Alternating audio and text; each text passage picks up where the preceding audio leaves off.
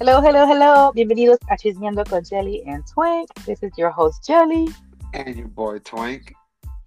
And before we get started, anything, here's our disclaimer. Please remember, everything said is all a dream, allegedly happened, a movie we watched, or a story we read.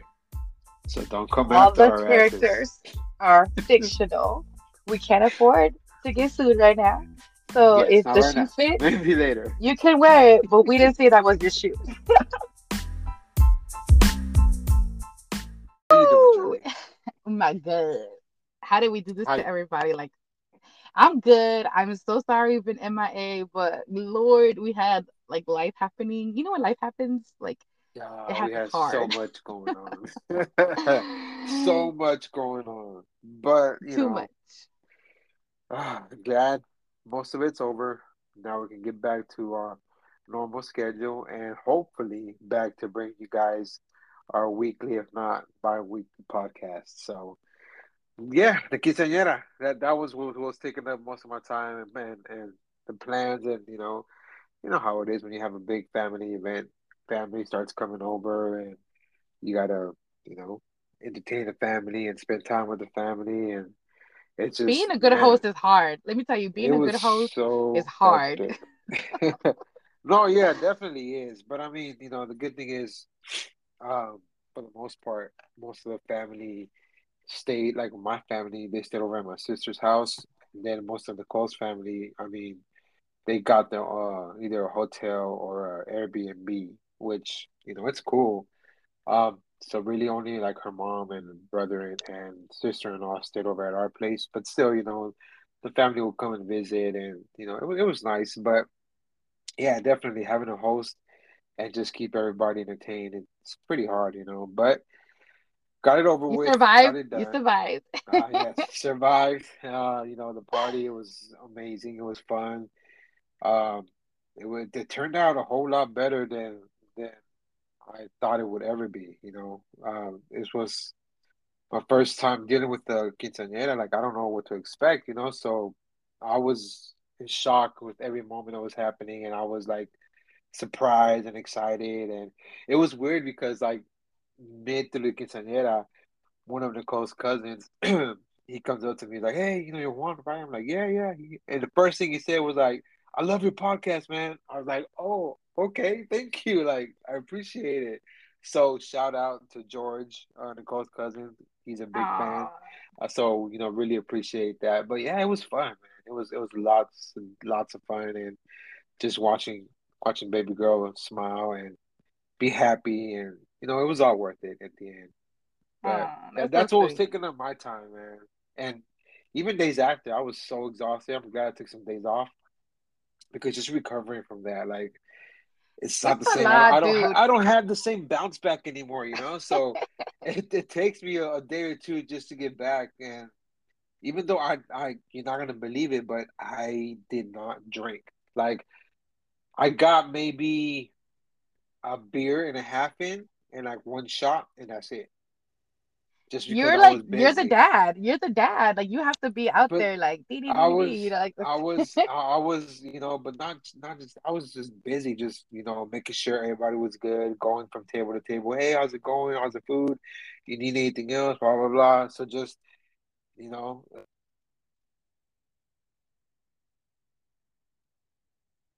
Juan.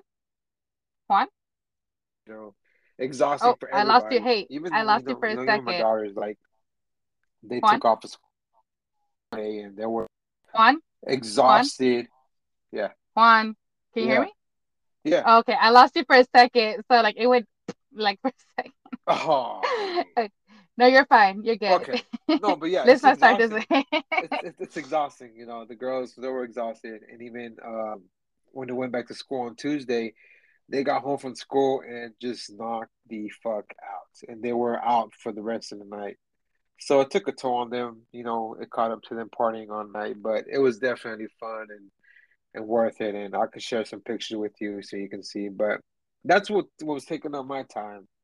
But, now it's over with, I feel like I can breathe. Like everything's getting back to normal and I'll be able to just relax, you know, and not sit here and worry about how is it going to be, and then be nervous about doing the dance in front of everybody with her and just dancing with her. Like, so yeah, but it's over with. Success. So I'm happy. But I'm so happy for you. That's what was taking up my time. Pretty much, yeah. And then April just flew by. Like, honestly, like I've been talking about May forever, and it flew by. Like, April was like, bye. Like, hello and bye. Yeah, but yeah. April just not even. See how's everybody doing? Boom, it's out. You know? Tomorrow's Mother's Day. Like, what? Like, already. May's about to do the same thing all over to us. Like, so crazy. But we're going to jump on in since we'll be keeping you guys hanging forever. Today's podcast, we'll be talking about just some of the more controversial generational topics around our Latin culture, talking about things from our perspective, things that we went through. And so it's going to be a long one, but a lot of these are hot topics that a lot of us have, I feel like we've thrown in and out, like some of the podcasts, but we've been saving to really do a deep dive today. Mm-hmm. So we're going to jump on in, and I want to go ahead, and the biggest one for me is like children raising children. I feel like this is something, I'm not sure how much it is now. Like, I know I wouldn't do that with my kids, but I know for me growing up, like as soon as I was pretty much born, like I was being taken care of by my older sisters, and my parents were working. Like, I mean, this is just the way it is. Like my parents were working, you know, we had a very humble beginning, and my sisters had to take care of me. So they would go to school, take care of me. And then when I started getting a little bit older, and I'm talking 6 years old, I was already taking care of kids. You know, like I literally had a lady who I was like getting paid to take care of somebody else's kid, plus taking care of my little brother, plus taking care of like nieces and nephews. And it's just like something very normalized, I feel like, within our culture, especially like maybe like 20, 30 years ago. Yeah. No, I mean, and there was some, you know, instances where I remember taking care of my brother and sister as well. But it was just because our parents, like, unfortunately, they had to work so much. I remember there was a time and period where they were working two jobs, and, you know, they were working at night too, and I had to stay there. But it wasn't for long, but still, you know, I still had to do it. And they would always just tell me, you know, hey, just take care of them. Don't let anybody in the house. Don't go out. But, of course, me being me, you know, I want to... and we'll play on the Sega or... But you think about it right now, like, would you do that with your kids? Like, no, right? Like I can't imagine about to be 10. I can't imagine at 6 years old being like, take care of your sibling. Toodles. You know what I mean? No, it's different now, because I mean, like let's say we want to go, I don't know, go eat at the store. And the girls are like, nah, we don't want to go. Like, we'll just chill here at the house. It's like, okay, well, fine. You know, that's fine. Like, we're okay with that. But it's not like, hey, you know, to a club, or we're going to go out to work. Like, you know, it's, I don't see it as being the same just because it's like, we're out. It's not. But not only that. Yeah. And they're older too. They're older. Yeah. Like, plus, I think the biggest thing is a little bit older, you know. The pressure, I feel like, honestly, for me, I can only speak for myself and what I've seen, but I just feel like it's something really broken within our culture, just because to put that amount of weight and responsibility on a child is unfair. Like, you don't have, even if we look back and say, yeah, our childhood was good, or we can pick through good things, having the responsibility to be a parent, to give somebody milk, to change a diaper, like, I didn't want to be a mom in training when I was a child. Like, I wanted to play. I wanted to have fun. And, like, I remember this lady, like, would drop off her daughter with, like, other kids I was taking care of. And I was, like, a kid, dude. I'm talking, I was no older than, like, 8 or 9 years old. And this lady was allegedly paying me, like, $20, $30 a week to watch her daughter. And I never saw that money, first of all. Like, I was told that it was going somewhere, but I never saw that money. But I remember just being super frustrated because I didn't cook. I remember one time I got in big trouble because I made some shitty ass fucking eggs with like with the what do you call it, the shell, and like I made some sandwiches that had like too much mayonnaise. But I mean, I was a child, like I was a kid, and I didn't like I one time I lost a kid, and she was fucking hiding in the fucking Well, I slightly lost her. But it was a lot of kids. It wasn't one kid. I was watching like 3 or 4 kids. And I remember I couldn't find one. And it was like a skinny one. So she fit because everybody else was kind of chunky. So I could find them, you know. But this little girl, estaba flaquita. And she got in the fucking dryer. And I remember when I was so scared. Like I knew that it wasn't something where like call 911. Because you know that your parents would get in trouble for that. And and honestly, like there was times where I was left alone with, I know that they weren't working, like my dad was at work for sure, but the people that were leaving me there were not at work. And I feel like it's just so unfair to have all these expectations for us to get good grades, to study, know how to fucking read and write, and then also take care of kids when you're a kid too. Like it's just so much pressure. I feel really bad for it. Like when I see little girls or little boys, like even when you go out, like even nowadays, I see it sometimes, and I could recognize it like right away where I'm like at a grocery store or somewhere public, and I see like the little girl with the baby on the hip, like the little girls like has her little sister, little brother on their hip, and they're helping the mom with everything, and I get it, but you know what? Maybe I don't have that many fucking kids. I'm sorry, like that. I'm just saying it. If you can't hold your baby and you can't do that, maybe you shouldn't have that many kids, because it's not fair for your kid to not be able to go play and stuff. They're over here having to feed the baby and take care of the baby while you're over there doing whatever because you have so many fucking kids. Like, I don't know. That's just me. Like, I don't know. I just, you know what I'm saying, though? You've seen that shit. Especially in Texas. I know you see that shit. No, you telling me you don't see that? Of course I see it, you know, but it's like, I mean, I was never in that position to where I had to take care of, like, my siblings were babies, but, you know, and so I don't know what that's like, you know, I can't relate to that, but it's not fun, I'll tell you that. But because of that reason, like, I'm not going to sit there and be like, oh, shit, like, that baby, she's going through it, or they're making her do this or do that, just because, I mean, I don't know what that's like, I don't know what it's like. I wasn't in that position, so I don't know, you know, I don't know what it feels like, so I can't sit there and judge somebody on something that I can't relate to. It's just not right. I honestly, it's not right. Like, I highly disagree with it. Like, I don't, it's fair to the kid who needs to be a kid, and unfortunately, you see it more with girls. Like, you don't ever see them really put it on boys. Like, boys take care of little kids. If you're a female, you are born with a disadvantage in Hispanic households that you are now going to be to. Like, if your mom can't do it, you need to be the one helping him take off his shoes. You need to be the one to get him the plate on the table. You need to be the one that helps your other siblings. But your little brother or your sister, your older brother, whatever, like, they're over there cozy. You know what I mean? Because you're a female, you're at a disadvantage. Like, oh, well, this is para que aprendas. You know, like, aprendas que? What is I have kids? What if I can't have kids? Like, what the fuck do I have to learn these skills? Like, teach me how to read. But still, I mean, that's still something that they should, just because of the simple fact, like, okay, yes, you don't want to have kids or whatever, but still, you don't want to grow up and be one of those women that can't tend to herself and just fucking, it doesn't have anything to offer. Like, even for herself. Like, what about that? They don't have to change diapers, but then, like, and then when they get married, then when the wife's pissed off because she just pushed out his fucking baby, and you're looking like, oh, I never had to do that before. Well, motherfucker, it's time to learn, because you know what? Exactly. In our household, it's time. So we should have it. It should be the same thing for the women, though. It should be we could learn together. I don't want to learn when I'm 6. Like, let me be a child.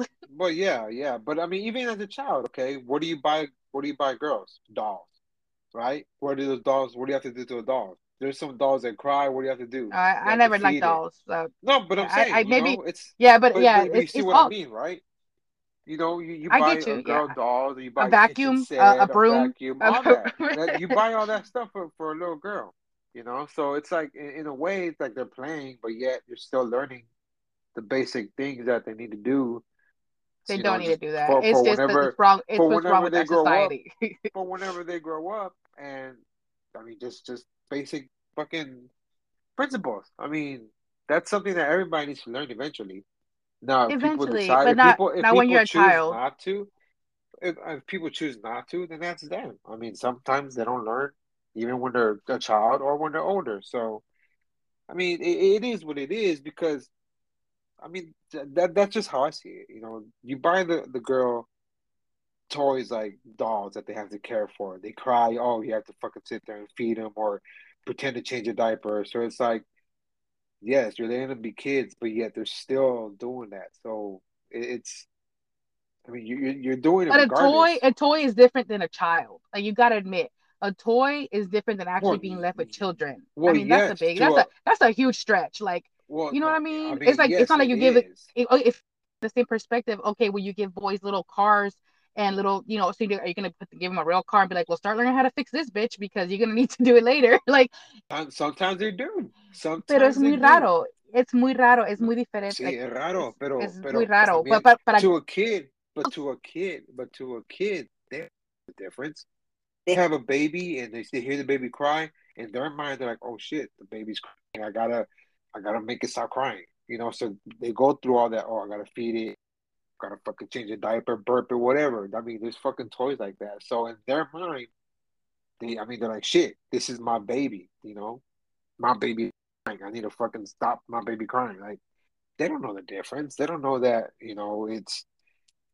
I mean, to us, yes, we know the difference. You know, a baby is not the same as a toy, but to a kid at that age, I mean, that baby might seem real to them because, hey, that's my baby, that's my toy, you know. You know, they get attached to it, so they may not know the difference. So it's that's how I see it. Like, it's the same thing. Even if you just let them be kids, they're gonna naturally, especially more girls, are gonna naturally gravitate towards those type of toys. Where, oh, I think when you have a choice, baby. To be frank, I feel like when you have a choice, I don't think it goes that way. Like, I'll be honest, like I can just say with my daughter, like I. On her, and she doesn't. Well, maybe because I'm scared of them, but she ain't got no dolls at the house. But no, but like she doesn't pretend like, oh, this is the baby, and like we have to carry this baby around. Like, it's never been anything that she's been grabbed. Like, if she wanted it, yeah, I would not take anything away from my kid. Like, if she wants something, we get it for her. Like, when it comes to that, but she's never asked for that responsibility of like having like my things that I teach my kids is like picking up after yourself, learn, you know, being able to, you know, be like. Clean, being a clean person, making sure you're washing your hands, that you're showering well, that you're doing your homework, that you speak respectfully, and that they have the freedom that we know that we get ripped apart. Like, once you become, you know, you start getting into the workforce, the fun is over, baby.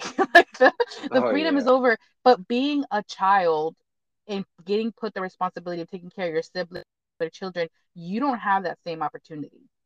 You just don't, because you have responsibility to take care of kids that you didn't birth.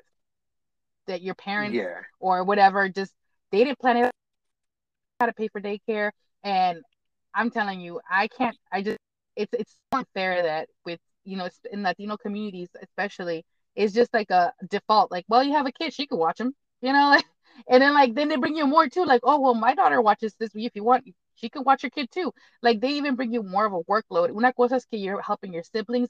Then when you start taking care of, like, neighborhood kids and shit, it's like, dude, I'm like, you know, I'm 10, 15. Like, why the fuck am I taking care of all these damn kids? Like, I want to be a teenager. I want to do something. And then everybody gets surprised when you get pregnant. Well, like, fuck. I mean, that's all you showed me. That's all I'm going to do is be a mom. Well, and then everybody showed you how to care for a child, not how to make the damn child. So you can't. Really, well, nobody's there. I mean, there's nobody's there to take care of you, though. Nobody's there to take care of you from a pregnant. Tell you what's right, because you're the one trying to figure shit out for the baby. For little kids, like, it's too much. Like, I feel like it's so much pressure on a kid. Like, I, you know, unfortunately, like, there's things that happened to some of my, like, my family members that I was responsible for taking care of them, and I didn't know what was happening, but I was a fucking kid. Like, I didn't know what I had to look for, but I bet you anything, Juan, like, if there was an adult that was actually taking care of these kids and monitoring them, they would have been like, that's odd. That's probably weird. Maybe that shouldn't be happening. Maybe you'd be surprised. You'd be surprised. No. Not an absent parent. Not an absent parent. No. It doesn't have to be an absent parent. You'd be surprised how many times a grown ass person ignores fucking signs like that because they don't want to fucking speak up. You'd be surprised. I would hope that your parent wouldn't do that. I'll say this: like, I have conversations with my kids about everything. I know plenty of people that. Were in that situation. I know plenty of people that their own parents are you going to argue that the weight of that should be on a kid? No, not at all. But I'm saying it's like you can't sit there and put all the blame, you know, just the parents are the one that's causing all that. Because I mean, I do. Even if you don't, it's your responsibility to take care of your kids. It's unfortunate, but I do. It's your responsibility. But put yourself in a situation to where it's let's say it's a woman, right? Let's say for some reason, the husband passes away. She's stuck with 3 kids. She has to work 2 jobs. She can't afford a babysitter. She can't, somebody to come watch. She doesn't have family around. I mean, what is she left to do? If say if the oldest is maybe 10, 11, what would you do in that situation? You have to figure it out, Twink. Start selling food from your fucking house. I'm asking you. Start selling food from your house. Fucking open a fucking daycare in your house. If you have so many fucking kids that you can't pay for daycare, open up a daycare if you know so many kids and you get taken care of. There's always a way. But remember this also. Majority of the Latin community, they're undocumented. So what would you do? We find a way, Twink. You know that. People that don't even speak English find a way. No, yeah, There's always a way. There's always a way to do it, yes. But that's what times. I mean, you can't just think of something from one day to the other and execute it and make it work, and it's happening. But this is the thing. So get this. I understand when they're like, oh, hey, for this month or whatever, but then they become complacent with it, and then they keep having kids. And then they get another husband, and they have more kids. And now it's like, well, she watched them when I really needed it. She kept on watching them. At that point, I mean, I'm not sticking up for trying to, cover for them and say it's right to do it all the time. No, what I'm saying is, yes, it happens. It's not right. It happens, and it's okay if it's temporary. If it's something that's like this is absolutely last resort. This is what has to happen while I come up with a different plan, while I come up with something to make shit different. I get it. Shit happens. If that's your last resort, hey, I'm not going to sit here and judge. But if you sit there and take advantage of it, if you sit there and add more to the pile, if you know damn well, like you said, yes, if you know you're struggling already and yet you keep adding to it, then at that point, that's just you being irresponsible. I agree. And that's what happens. 9 out of 10 times that happens. There is that one lady who's busting her ass and doing everything, and when she comes home, she's still washing clothes and she's trying to get everything ready. There's that people, but then unfortunately, there's a large majority that either they don't even have to. Like, I'll be honest, my mom wasn't working the whole time.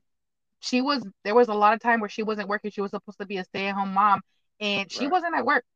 She was going and partying, doing whatever, and that's different, But there's so many cases like that. Oh, and I'm sure there is, But I'm not okay with that, When it's just being used to let me get away, or let me go out here and party, or let me go get con el novio, con el Sancho, whatever. Now, if you're a single mother, single father, whatever, you're down into that's your last resort to where hey. Like, I hate to do this, but I got to leave you with your brother, take care of him while I go to work because there's absolutely nobody else to watch you. I can't afford this. If that's your last resort and you're doing it for a small period of time while you figure shit out, then, hey, you're doing what you got to do to better yourself and your kid. That's fine. I'm not going to sit there and judge. But if you take advantage of it and you use it, watch them while I go out and party or while I do this. No, that's completely different. That's just being irresponsible, Because you're not doing shit to better yourself. You're not doing shit to better yourself or your kids. If anything, you're just causing more stress on them and showing them that, hey, we're fucking being neglected while you go out and party. Like, what the fuck? Or just not being there, like not being present. Yeah, I'll say the one thing is talking to your kids. It's so important. Not just school. It was okay. And that's it. Who did you sit with? Who did you talk with?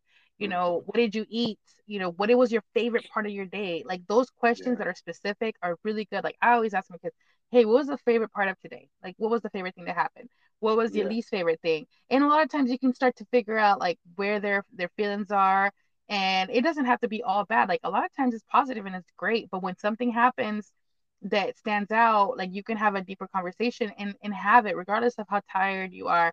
Like, I do know I've done the single mom thing, and it's fucking hard. Okay, yeah. It fucking hurts, and I know it hurt when I was paying $383 fucking dollars a week for my daycare. Okay, a week as a single mother, and it hurt to see my bank account at $12, and knowing that but my kids had to be at daycare. I didn't have no option B. I didn't have no fucking family here, and having them in a house where, and then there's people that would watch them. There's people that had in-home daycares, but I didn't want to risk them being in an environment where there was no cameras, where they might be at risk of anything, regardless of how nice the señora was or these people were trustworthy. It wasn't fucking worth it. And so I could have paid somebody $100 or $200 and saved myself a lot of money, but it wasn't fucking worth it. And I'm telling you, I know it's fucking hard, but there's always a way, Juan. Like, Dios, como dicen, Dios ahorca, Dios aprieta, pero no ahorca. Like, honestly, I do believe that.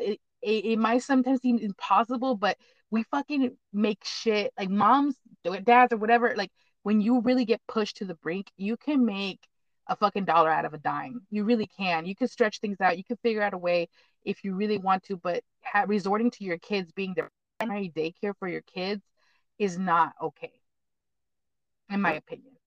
So, I mean, yeah, you know, it sucks that you were in that position, but you also were blessed enough to afford to pay that for your children, you know? So, yeah, it sucked that we only have $12 left in your account, but you were blessed enough to be able to pay that amount for your kids. Some aren't that fortunate. That was my choice. I could have, trust me, my credit cards, my medical bills, everything was not in the up and up, but I prioritized and I figured it out. Right. And so that's good. So get this. So when we see, this is what I don't get. When you see somebody that has a nice car, they go, and I understand that you want to give yourself things, but when you're really pushing it, you should not be splurging, buying stupid shit. When you get that tax return, you should not be spending it right away. Like, you should be investing in, okay, well, let me get some childcare. Let me get this figured out. Let me pay my fucking rent, a year in advance. But what do most people do? They fucking splurge on shit that they don't fucking need. Oh, yeah. And that's the truth. It's tax season ballers. I call them tax season ballers, because every year comes tax evaporates. Season, they always got something to show off, something to flash, It's so stupid. And it's obvious. It's like, okay, yeah, we get it. It's tax season. Like, yeah, you got your money. Like, what the fuck, But how long does that last? How long does that really last? You see them posting and bragging. And it's technically for your kids. It's not going anywhere for your kids. You get your kids some fucking shoes from Walmart, and you're over here with some fucking Gucci. It's always the stupidest shit. I'm like, why do you care about brands? And I love brands. I'm not gonna lie. I love Louis Vuitton. I love Gucci. I love Prada. I love all that shit.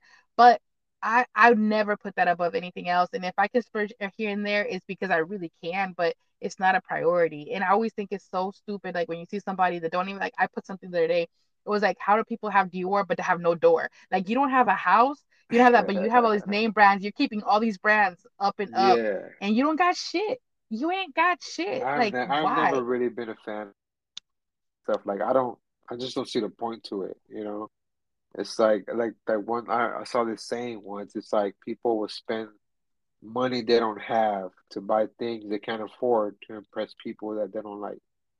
Like, for what? Yeah. You know what I mean? Like, I never saw the point. It's like, okay, like, people and post, oh, Louis this and that. It's like, okay, cool. Like, if you got it, that's your thing. Cool, but I don't see, like, what's the point, really? Like, okay, like, it shouldn't have a weight. Like, my kids don't know what, like, Gucci or what any other shit is. Like, they have no idea, like, at all. I remember they saw somebody with, like, it had, like, a name brand shirt, and they were, like, trying to show off to one of my kids, and my kids, like, oh, okay, cool. Good for you. Yeah, like, exactly. Had no idea. Like, they don't have no idea what the fuck that means, which, thank God, they don't. But they don't give a fuck. They don't care. And creating that environment, because I see little kids who do know, and it's like, you're creating a monster, because this kid has a belief that is important, where intelligence and being respectful and having some life skills, I'll say that, like having some life skills of being able to cook food, even boys or girls, you know, being able to clean, being able to put things together. Like when things aren't working, like I don't just fix it for my kids. I tell them, okay, well, let's look at it. Why do you think it's not working? Have you tried to charge it? Have you tried to see if it has the batteries? Have we tried to look at this? Like what have, like I try and get them, don't just fucking get a new one. Try and fix it. You know, even if it has a crack, like my kids had a fucking iPad with a crack on it forever. Mm-hmm. And I was like, you know what? I'm not going to buy you something new every time it cracks. As long as it still turns on and that's your fault that it broke, here we are. No, yeah, definitely, you know. And it's like, it teaches them valuable lessons, you know, that, yes, like the same thing with us. It's like, yes, we have it. Like, we can buy you this if we really wanted to, but do you really need it? Like, you have a functioning phone. Do you really need the latest fucking iPhone? No. Like, for what? It does the same shit as the one that you have right now. It's only, what, like maybe two years older? Like, no, it still works. Yes, if we really wanted to, literally get you the new one. We can get you the, yeah, we can literally, we can buy you the new one, but no, for what? Yours still works fine. You're taking care of it. Like, you know, I don't know. I just don't see the reason behind just, you know, spending big. Honestly, like that I think a lot of it, I know there's part of it is with social media, the way that like these influencers and people pushed it. But I think also the biggest part is who's teaching you, like in your household, is that what you're showing your kids? Like that these things have value. You know, yeah, like, you know, like we have cool cars, you know, our cars do some cool shit. But yeah. We got them also for necessity reasons, and like we show the kids like, oh, you know, this is what we save. And I remember when I spoke to my kids about taxes, like that, you know, I had to pay taxes. This is like last year, and they were like confused, like, what do you mean? I was like telling them, like, yeah, like, you know, like the roads that we have here, this like all public stuff, like all the taxes, like even though I made money, if I make too much money, they want me to pay more. Yeah. And they're like, what? Like, you have to pay for the money you made? I'm like, yeah, that's the way it works. Like, they already took a big ass chunk out of my check, but now I have to pay more because I made too much, or I need to pop out another baby, you know? And like, it was like the biggest, like, eye opener for my son. He was just like, that sounds like a scam. I'm like, it is. It is a fucking scam, dude. Like, I'm fucking getting robbed illegally, getting robbed. Yeah. But you know, those things, you know, like saving money. You know, I've been making cakes for like a while, and you know, every time that I do something, and like the kids sometimes are like, mommy, are you gonna be working? It's not. And like, yeah, baby, like for me to be able to provide for you and take care of you guys, you know, for us to have this house, like I have to work, you know, and I don't want to ever just depend on one thing, and I want us to live comfortably, and I don't want to work for the rest of my life. So mommy has to do these things, but you know, I do my best to spend time, you know, disconnect, but it's hard, you know, it's hard. I feel like we get a little bit off topic, so I'm going to jump into the next one. So I'm going to let you talk about this. So machismo, how do you feel about machismo within our Latin culture? I mean, it's definitely there, you know. I personally can't relate, you know, not just for myself, but growing up, like my dad was never like that either, you know. Yes, he'll joke around here and there saying, you know, oh, you know, I run the house and this and that.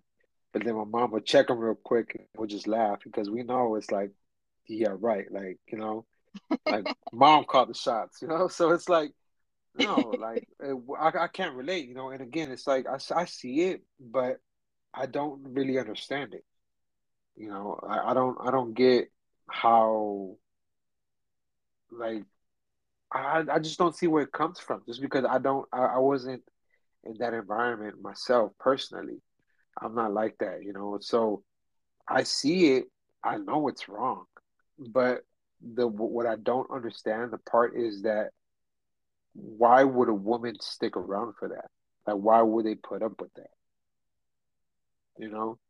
So, I mean, I don't know if you've ever dealt with something like that, but like, why is it when a woman has a guy that's like that, machismo, and like, oh, do this and do that, or I like my shit done this way, or when I get home, this better be done. It's like, why do women stick around?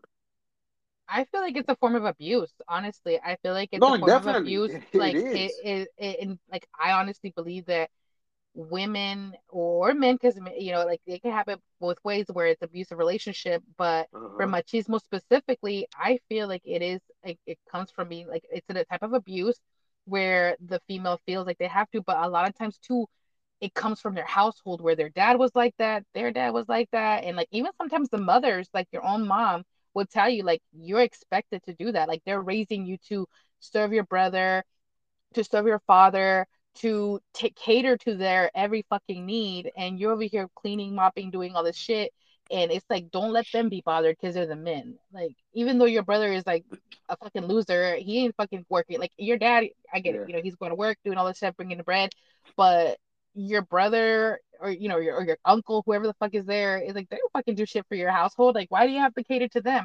It's just this fucking stupid ass culture, and it sucks. Like, I feel like it sucks, especially when you are an independent person, like, especially women. Like, I hated seeing it when I would work, and, like, you see the woman looking down, where you're trying to interact with them because they're opening an account or doing something, you're trying to talk to both of them, and, like, he shuts her up in front of you, and she's like, you shut the fuck up, you don't talk, I'm the one talking, she doesn't say anything, they're disrespecting this person right next to them, you can't say shit, but you're like, I feel bad that you're going home to this shit, like, you are in this relationship with this piece of shit, right, it sucks so bad. Yeah, and that's one thing I've never understood. It's like, why do they put up with it? Like, it doesn't matter if that's how you were raised or that's how you were taught or blah, blah, blah. Once you're an adult, like, you can make your own decisions. Like, you can say no. Like, it doesn't matter what. See, that's how I feel. That's how I believe. Like, it doesn't matter what environment you were raised in, what you surround yourself with. Like, you have the ability to make your own decisions.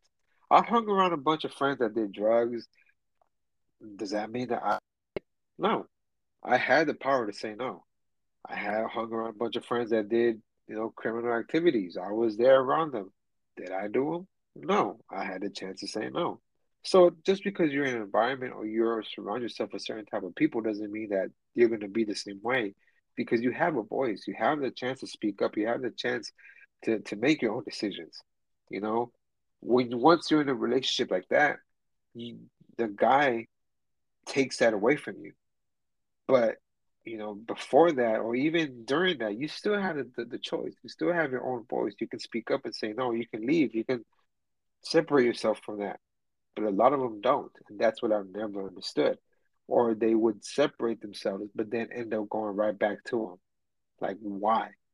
If you sit there and complain about, oh, he treats me like shit, he fucking puts me down, blah, blah, blah, then you get a chance to break away. Why go back? Like, seriously, that's one thing that I've never understood, ever. You know, and I can't put myself in that position because I never grew up like that. I was never like that. I mean, as far as I know, my dad wasn't like that with my mom. Because, like I said, my mom, she called the shots. And not in an abusive way, but it's like my dad might joke around like, oh, you know, I run this place, so blah, blah, blah. But it's like, yeah, right. Like, you know, mom's the boss.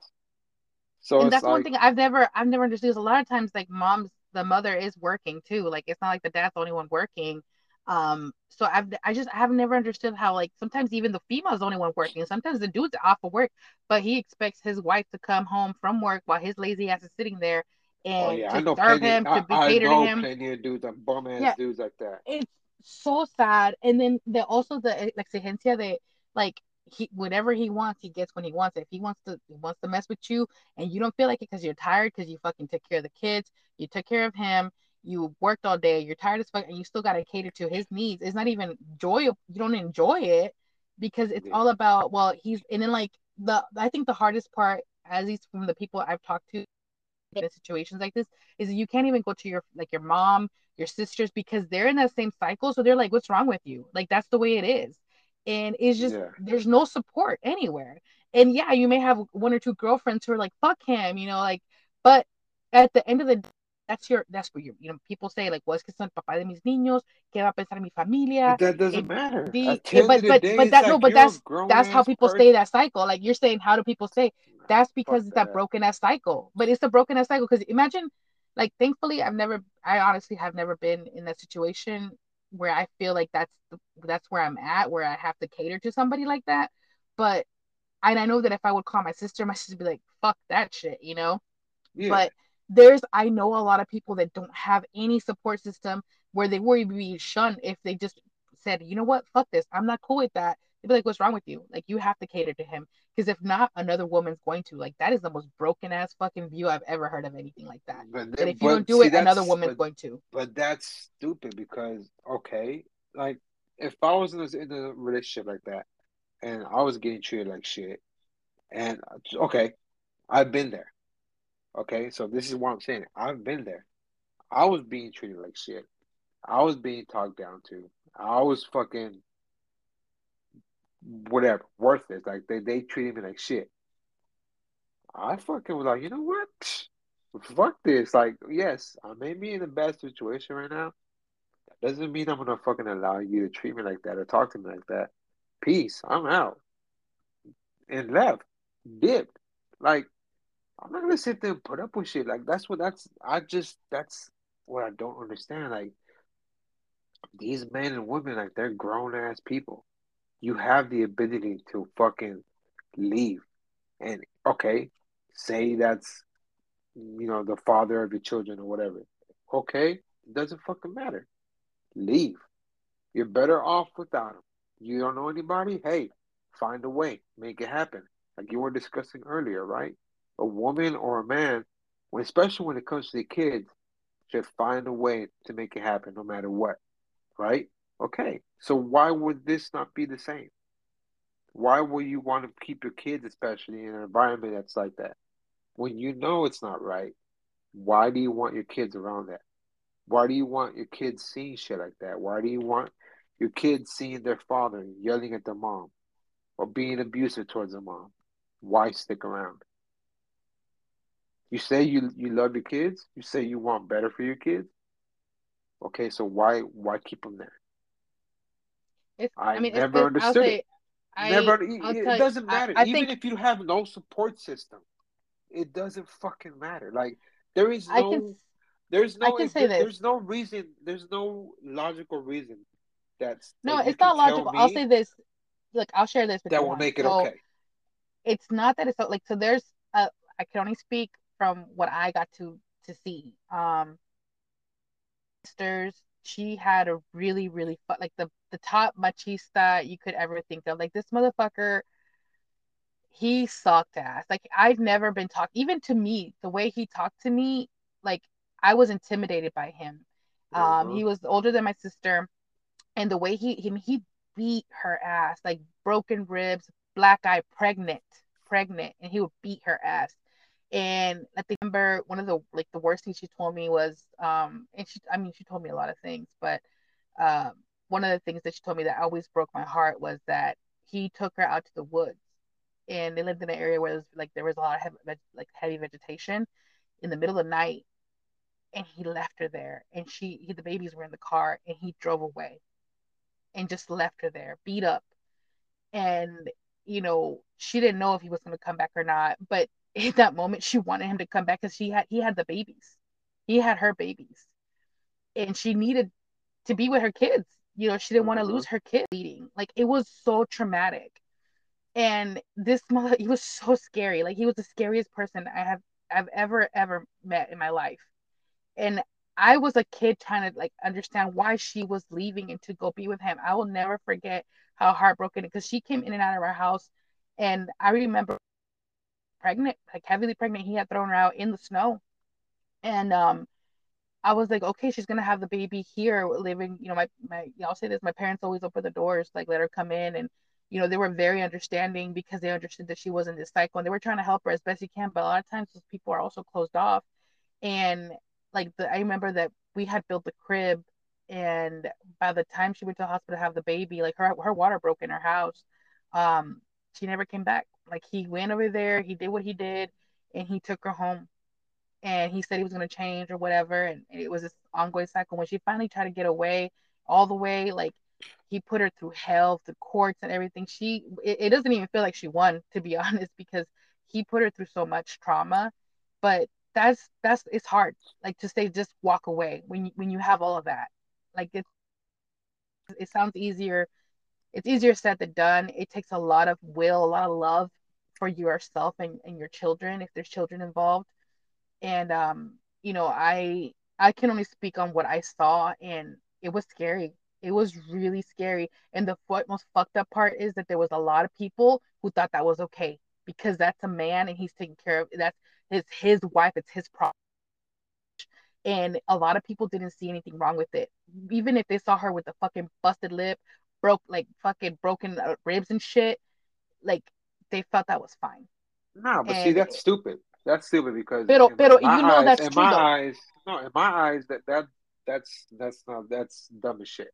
Because okay, I've had family that were in the same situation, but it's my, you know, the way I see it.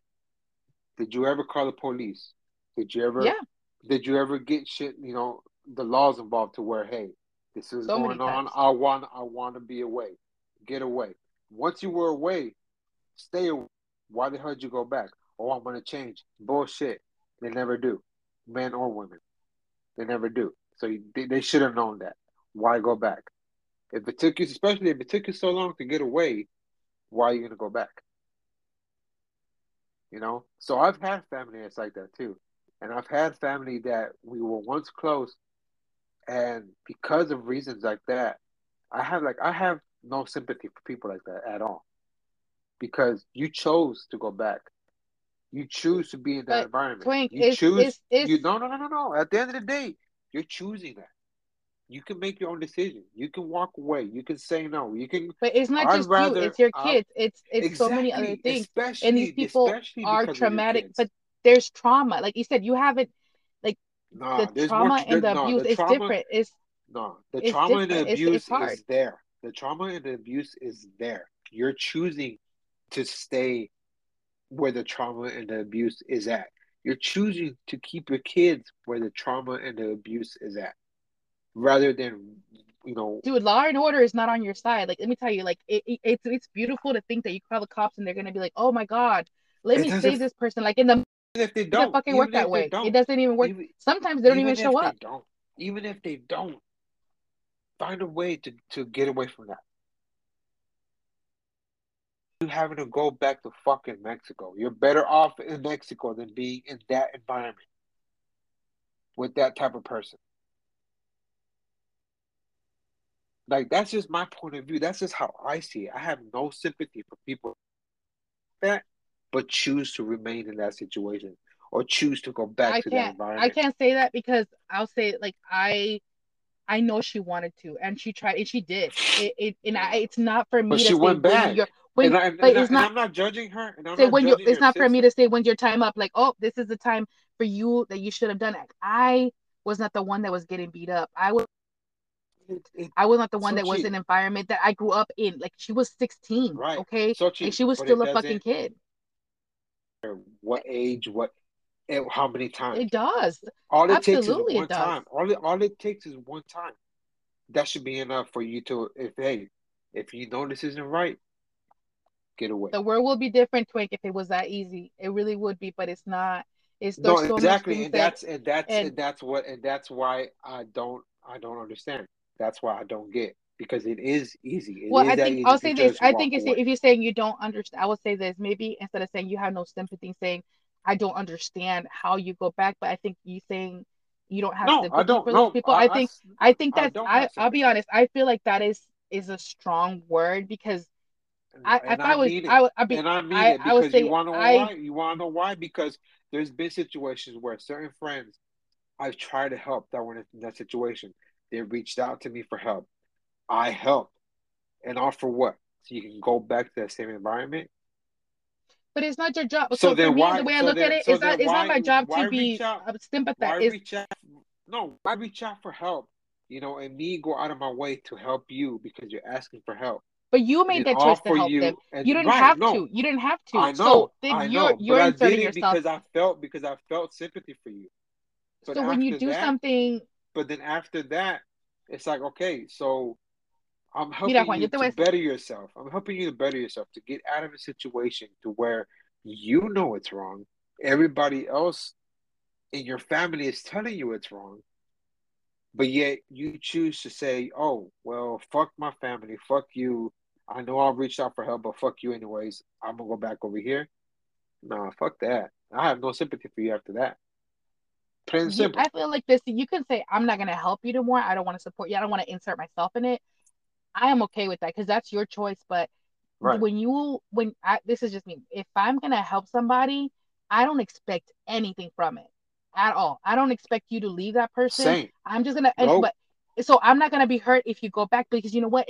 I'm not the one living that shit. I'm the one that said I wanted to help you. I'm the one that said that I was going to give you my time, my gas, my whatever, my fucking advice that you asked for. I'm not going to be sad when you don't fucking take it because I'm the one that inserted myself for it. And so that's the way I look at it. I'm not going to let myself eaten up by it. Right. I wasn't hurt, but from that moment, it's like, I don't want to hear this shit. I don't want to hear you complain about it ever again because you're choosing to stay there. So then don't fucking complain about it. Don't sit there and fucking make these comments about this now because you had family and friends that were helping you. You reached out to family and friends for help. They chose to help you. And what did you do? You ended up going. To me, that's more disrespect than anything. So it's like from that moment on, it's like, okay, you chose that. I don't want to fucking hear you complain. I don't want to hear you. I'll say this. I think it's important to set boundaries.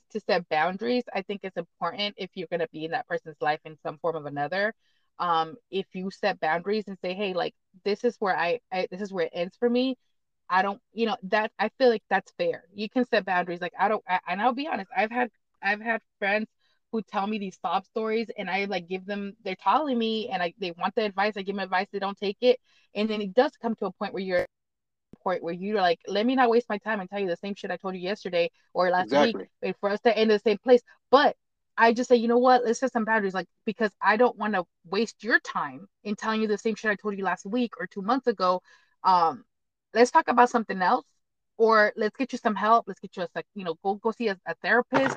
Maybe they will help you. I don't even tell them that. But not me. I'm just saying, like, you need to go find somebody else, pretty much to vent out, but not me because I don't feel invested in it. I think that's fair. I feel like that is fair. And that's exactly what I did. That's exactly what I did. It's like, you know what? Cool. I was there at one point. You chose to be there. Don't count on me for that anymore. I don't want to hear about it. I don't want to know anything about it. Plain and simple. Well, I'm still your friend. I'm still your family. But hey, just know that when it comes to that part of whatever you're dealing with, I want no part of it. I will say this. Look, end of story for this is I'm glad that my parents never closed their doors. They didn't have that breaking point where they were done. They continued to help until she was free, and that to me, I have to give them credit where credit's due because this was a very long, long process to get her freedom and get her life on track. And I will forever love them for that because they didn't give up on her. And they were doing what parents do is stick by their children. That's fine.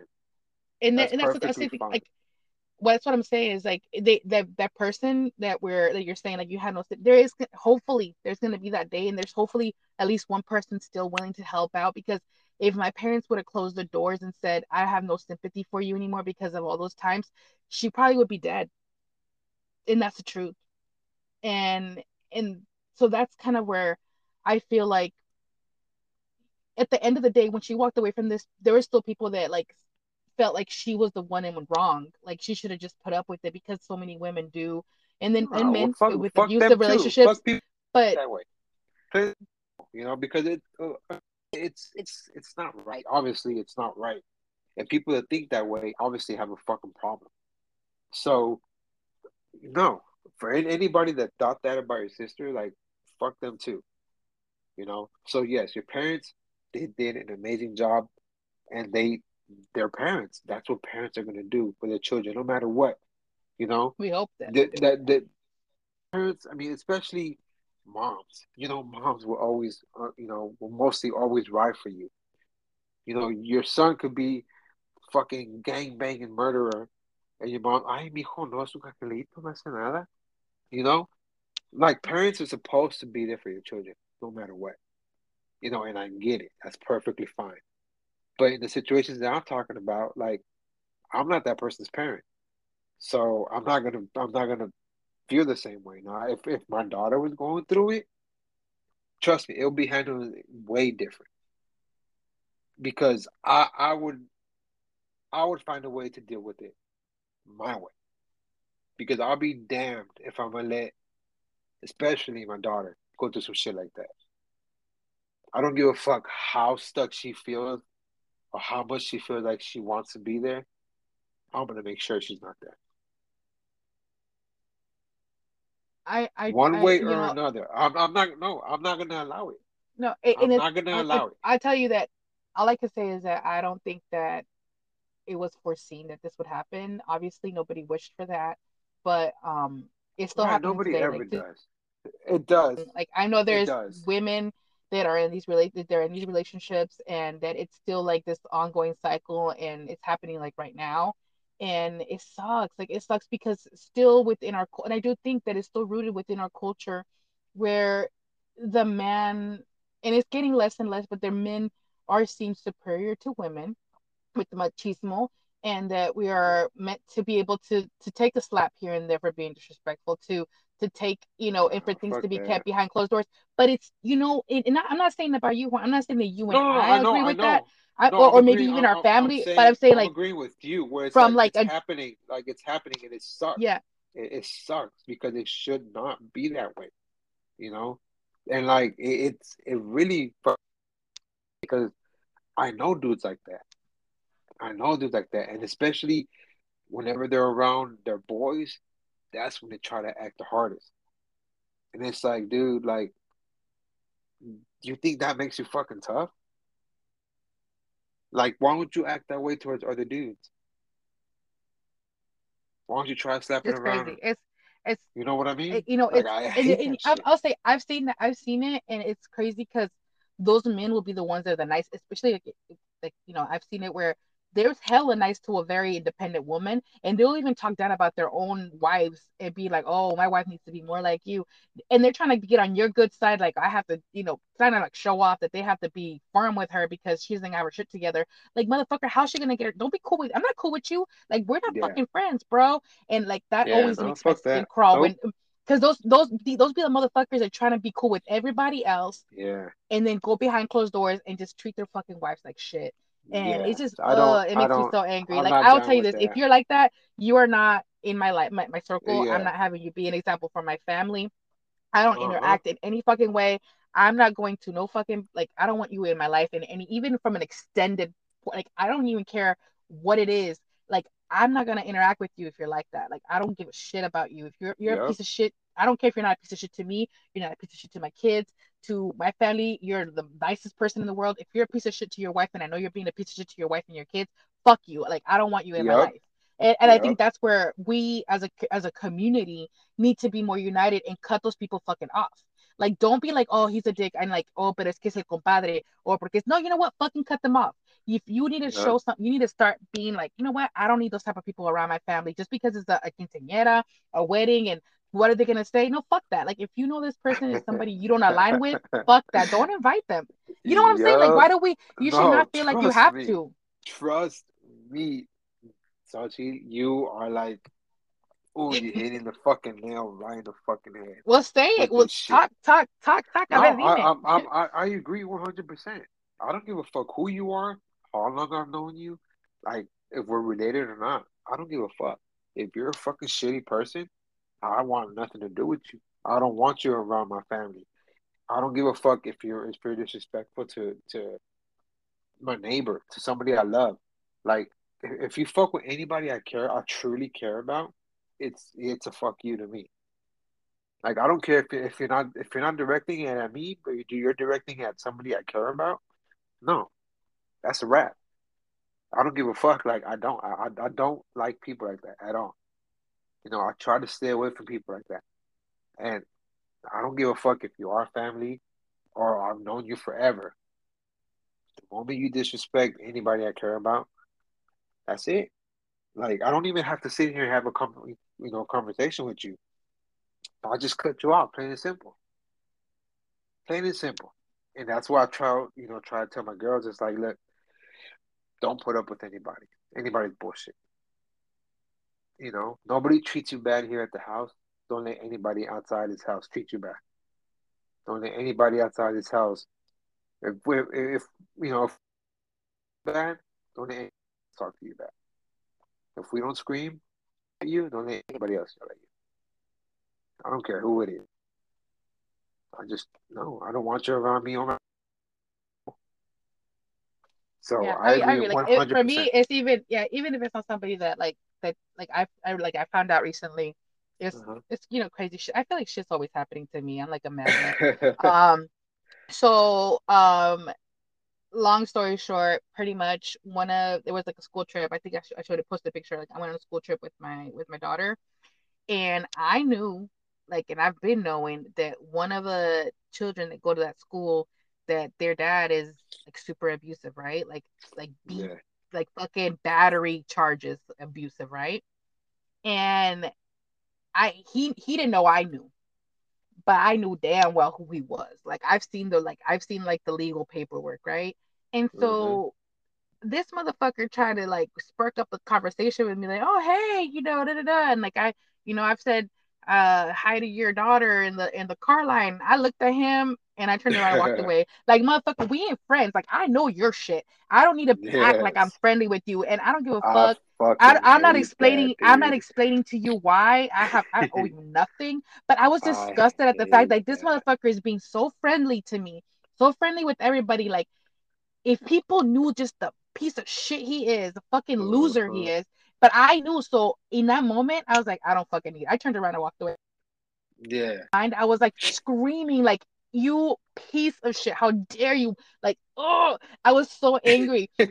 Mind you, this is the first time he ever, we've ever interacted, but I knew exactly who he was. Yeah. And I was just so disgusted with it. And that's why I feel I'm so confused when this person, first of all, the abuse that he's given, those people are very, they're not in my household. They don't come to my birthday parties. I just know of what happened, and I am that disgusted with this person. So how are we okay with people that we actually give a shit about, that we actually love, and we're bueno, ahí viene el compadre, ahí viene la, you know, la prima y su vato que se la chinga, and we're well, you know, he always does bring an extra case of beer, and he is a really great time. You know, he's funny.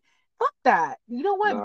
Be disgusted. Be rude. Be rude and be you're not welcome in this fucking household, bro. I don't want my daughters to think that it's okay to get beat up by some motherfucker like you. Exactly. Nah, fuck all that. Yes, I'm all mad now. I'm angry. And that's what pisses me off too. When you know somebody's fucked up and they try to be all extra friendly and fake and expect for you to go along with it. Fuck that. If I don't like you, I don't. I'm not gonna pretend to fucking like you. I'm not gonna pretend like I'm cool with you. I'm not gonna pretend like everything's all fucking sunshine. We need more of that. We need more of that. We need to be more okay to cut people off. Oh, hell yeah, man! I'm quick to cut people off. I don't give a fuck. Like I said, I don't give a fuck how long I've known you. I don't give a fuck if you're not. Yo, if you do some shady shit, it's a wrap. I don't care. You know. You're not paying my bill. We said a lot of bad words. We said a lot. I got so hot right now, but I don't care. It makes me so angry. But it does. I would say with that subject, it's just I think that if we can do anything as a community, even within your household, is don't let those people in. You don't need that person there because you're letting that negativity and that space in and saying it's okay for you to be here because I know you're gonna leave. No, don't let that shit in your house. Don't let that shit around your children, and don't go to the party. You know what? It is a lot of people cancel on parties. If you get invited to some fucked up wedding that you know the groom is a piece of shit or the bride is a piece of shit, guess what? I got a little sick. I'm not going. If you have a hard time you give an excuse. Just don't fucking go. Don't be a part of it. Exactly. Stop that. And there's nothing wrong. Come to your house, then follow something that bitch right afterwards because fuck all that negative bullshit. Or bring it up, you know what? While you guys start talking about just a piece of shit abuser, and I bet you think you'll be real uncomfortable. Oh my god, you're describing me right now. Right? Be like, hey, did you hear that podcast? Out. Did you hear episode 6? Woo! Just go to within that hour, you listen to that podcast. Let me put it in the background. Yeah, exactly. No, yeah, fuck all that. Fucking man. Repellent. I hate people like that. So yeah, all right. Speak up, call that bullshit out. You know, don't bring them around your family. call it out whenever you're stuck in that situation. Like, if they put you in a situation to where, you know, oh, let's go hang out, and you know they're like that, and they try to be all fucking friendly, no, call them out. But like, fuck you, I don't fucking like you. You know, I'm not cool with you like that. Don't fucking sit here and be all fucking like it's all fucking sunshine and shit. Fuck that. Because they're not going to be acting the same way when you call them out. They're not going to be showing all that fucking machismo once you call them out. I think the biggest thing is be the example and just, you know, do your best to protect. And like I said, I'm not saying I'm going to go march, you know, fucking the streets, you know, but at least I'm going to take care of my household here. I'm going to take care of my kids and do what I need to do for my family and do the best I can. And that's what I can do. But please believe, I'm going to take care of my family and the ones I care about. I'm going to go hard for them. And I always have. I've always been that type of person, you know, and I got plenty of people that will vouch for me. If I care about you and I know you're a good person, like, trust me, there's plenty of people that will tell you that I've done shit. I've fucking been there for them. And I will continue to do so. I know. I will continue you're good to do that. So. I know you're good for that. I'll continue to do so. As long as they, you know, they remain humble. They remain who they are. You know, but as soon as I find out, because it's happened, you know, I've been there for people that I thought were fucking family, but then they end up doing some shady shit, and guess what? Cut. You know, so I've been on both sides. I've been there, you know. And like I said, I don't care how long I've known you, how close you've been. You do some shady shit, it's a wrap. Like, I'm not gonna put up with it. Simple. You know, and it sucks, because you thought people were. And you know, the fun part, you never miss those people. Like, you slowly forget about them. You're never like, there's never a time where you're like, damn, I wish fucking abusive Rudy would come over. You know, I miss hearing those stories about how he beat his wife. You know, you never hear, you know, I don't ever miss anybody like that. Yeah, and like, it's you just, never do. You really don't. You don't. And it's just, it's okay to just say no. It's okay not to go to a party. It's okay. Like, you don't, at the end of the day, who's taking care of your family? It's you. So you don't need any of that. But we'll move on to the next one. And so this is a good one. So marriage. You know, the pressure to get married and to have kids, like within our community, it is like, and it's different for women and men. So for boys, I feel like it's different than the women, like the age that you expect it. Like everybody has expiration date for marriage, like too. Like we have expiration dates, like it's too late for her. Dude, for me and my brother, we're like this rare breed, because you know we never got married or fucking had kids at a young age, so everybody else looking at us like, what the fuck, like what's wrong with them, or like what's going on, like why aren't they married already, like their fucking cousin that's like younger than them already has fucking 3 kids and married, like what's going on with them. It's like, nothing, bro, like just, I mean, fuck. Who the fuck said that there's a law that we have to be married by fucking 20 and have fucking 10 kids? Nobody. Like, some people just choose to fucking be different. There's nothing wrong with that, you know? To enjoy life, to be happy. Exactly. Fucking, yeah, exactly. We want to be able to go out, fucking travel and do this and do that if we want to. Like, I don't know. I've gotten those comments from, you know, family. Mainly the family in Mexico. It's like, oh, you know, ¿qué pasó? Like, why is it taking you so long? Blah, blah, blah. It's like, don't worry about it. Like, I'm living life. You know, and like, even when you find like a good person, like they're like, oh, I like this one, marry her. It's like, whoa, let me figure shit out. Like, or maybe we don't need that paper. You know, maybe we are committed in an emotional way that we both don't feel a need for that, and it's okay. But if I feel like it's in our community, it feels like, you must not be 100% committed. You can be with somebody for 20 years and not be technically married by church or by, you know, legally married, whatever. And they feel like you're still waiting to cop out and go somewhere else. Like, no, maybe we just don't need that fucking document. Like, we are emotionally here for each other. And there's a lot of people that have these lavish weddings, have this whole event, and have the worst, like just the subject that we just passed, have that household. Like, why? What? No. Like, why do we need that? For boys, like as soon as they pass like that 22, 23 age, any girlfriend they have after that is better be like marriage material, because your whole time is over. Like it expired at 20. Like once you turn 22, all right, I hope you got all the hoes you wanted, because from now on, anything you date from 22 and on should be somebody you're looking to get married and start popping out some babies. And for women, we also, like, once we get to that 30 years old, if you don't have if you haven't been married and if you don't have kids, people start to get worried. They're like, what's wrong with her? Like where she can't get a man? Or they test your sexuality, men and women. If you are not married, people start to question your sexuality, which is nobody's business but your own. Either way, whether you like men or you like women or you like both, or you don't have a gender that you like or whatever, you like fucking fit, whatever. Like whatever it is, people start to question all those things because they feel like there's something wrong with you because you have not made a legal commitment to someone, because they feel that just because they did, you should have done it by now too. Yeah, that's fucking stupid, because they start questioning sexuality, like fucking gays and lesbians can't get married or what? Like, it doesn't fucking matter, like, you know, what you like. Like, marriage is still there. So, scratch that shit out. Like, maybe we just want to fucking have fun. Maybe we want to fucking be able to be like, oh, you know what? I want to go to Vegas this weekend.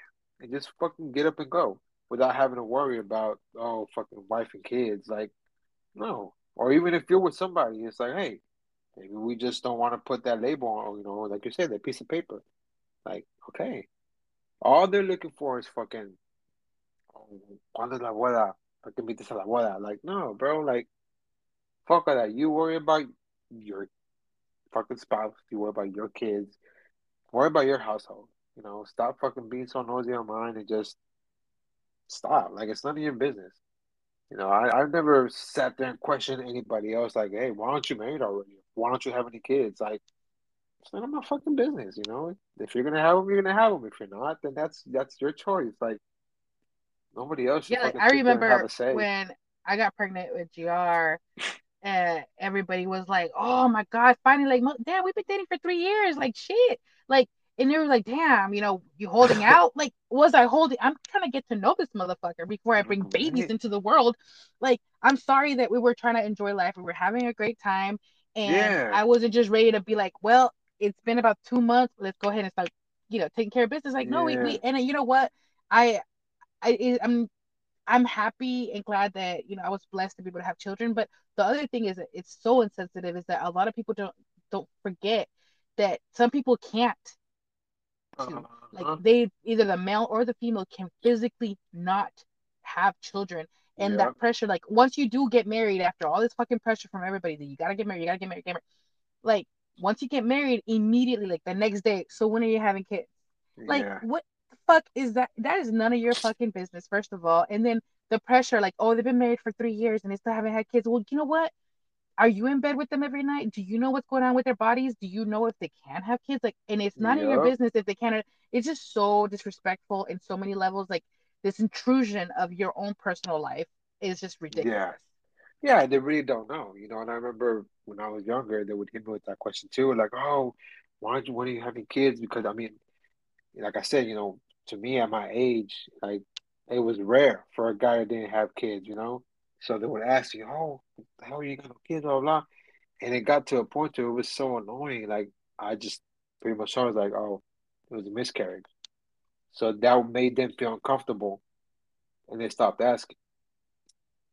But it's like, yeah, like you said, you don't know what the person's going through. You don't know what their situation is. Like, and in reality, it's none of your fucking business. You know? If they get married or not, that's between them. If they decide to have kids, that's between them. Like, you just fucking, you sit back. If you're that invested, just sit back and wait. If it happens, you're going to know about it. If it doesn't, then just shut the hell up and leave them alone. I'll say, I never, like, when even getting to know people, even in different races or whatever, I do my best to never ask, like, do you have kids? Like, it doesn't really matter what how old these people are, because you don't know if they just lost a child. You don't know if they could never have children. You don't know if that triggers something. And that's not a sensitive thing. I think that, like, of being, like, I know this generation, they call it, like, the crystal generation, but I think that's just a respectful thing. Like, I will never forget and this is just me being honest, I made this lady like, oh, and she was older. Her husband, like, she was married. She was like, I want to say she was like in her late 40s. And I just assumed, and I was just like, oh, do you have any children? And she looked at me and her eyes got like super welled up. And I was like, fuck, I just knew immediately. And then she's like, she told me like, this is like the 10th year anniversary of his death in this month. And I just felt like a piece of shit. Yeah. Then you end up feeling like shit. And she's like, and I'm like, I'm so sorry. She's like, no, it's okay. Like, it was a car accident. And so now they feel like, you how they died, and you're making this person relive all of this, and I'm just like, why the fuck did I? Now right. The difference is like, obviously somebody brings it up, apologize, you know, and they feel bad, like it's just and so I learned you don't ask. Like, oh, it's okay, don't worry about it. Oh, you still feel like shit for asking. It doesn't matter if they're like, oh, it's okay, it's okay. No, you still feel like shit for asking, because now, like you said, they're having to sit there and relive all that, all those emotions, all those feelings, that you know, those memories. And it just fucking sucks, dude. Like, you don't want to... I mean, who wants to relive that? You know? And for what? Like, it wasn't going to change my perspective on them by knowing that at all. Like, yeah. It's not like their kids are here with them. Like, they physically are the ones that I should be talking to. I should be worried about if they had... Like, it was... It had a real moment. And, you know, I've had a lot of friends who've had issues, you know, having children. And I remember... like the pain, you know, of wanting it so bad, and when it finally happened, and then something happening, and it's just so heartbreaking, and it's so scary, and it's just so much pain that goes with that. Like I'll tell you, so this is, you know, this happened when I was pregnant with GR. I was at my job yet that I was pregnant, and there was somebody else that was pregnant that worked with us, and she had announced it, and I was about to announce it too. Like, I was like, well, I'm gonna give her week, you know, like I don't want to be like, oh, me too, you know. So I was gonna announce it the following week, and unfortunately, before we got to that following week, she had a miscarriage, and she let everybody know, right? And so now I felt like I can't be like, oh, guess what, I am pregnant.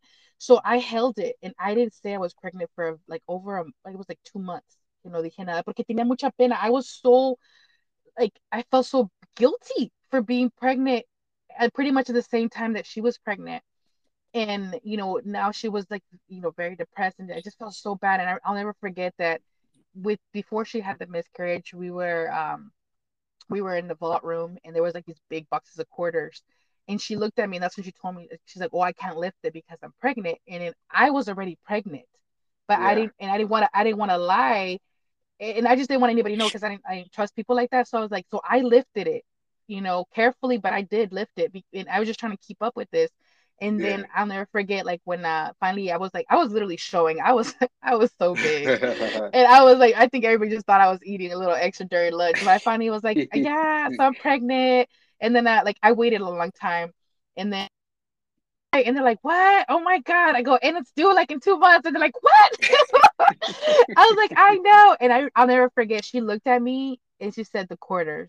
Like, and then she remembered. And I just told her, like, I couldn't, so guilty. And I felt so bad. And it's just, you know, that's one of the topics that always makes my heart, like, just hurt. And, you know, God blessed her. She has like a lot of kids now. She has all these babies. They're so cute. But that moment that I shared with her, it was really hard for me, just because I wanted to share that joy with her, and then not being able to share for a long time, and kind of having to hide my pregnancy because I felt guilty. But I just felt so, I seen her pain like every day, and knowing that I was carrying a baby that she wanted so bad was so fucking heartbreaking. And people were just, they just have so much pressure. Like, I remember she just, you know, all the pressure she was under to get pregnant, and it's just a lot. Like, it's a lot of fucking pressure for everybody, and then also for the men. Like, if you don't get your wife pregnant right away, or even your girlfriend, they're like, "What's wrong with you? Que no puedes? Like, is it not working, or your shit doesn't work?" Like, yo, like, fuck, like, how is that your business? You know? Yeah, exactly, man. I at least myself, I've never been a type to where it's like on other people's business, you know, and like, just asking questions like that. Like, you know, if it happens, it happens. Cool. If it doesn't, you know, I'm not gonna sit there fucking watching, but like, hey, well, you've been together 2 months. Like, what's up, bro? That's none of my business, you know. And I don't know. I just don't get why people ask. Like, it's none of your concern. Like, what are you gonna fucking help pay for shit? Are you gonna fucking sit here and, you know what I mean? Like, what the fuck? I don't know. But yeah, people can be so insensitive because you never know what they're going through. You never know what they've been through, and it's just like, dude, just mind your business, you know. If they're gonna do it, they're gonna do it. But yeah, it sucks, man, because I've been there too, you know. I've been in that position to where it's like you get excited for it, and then it's gone.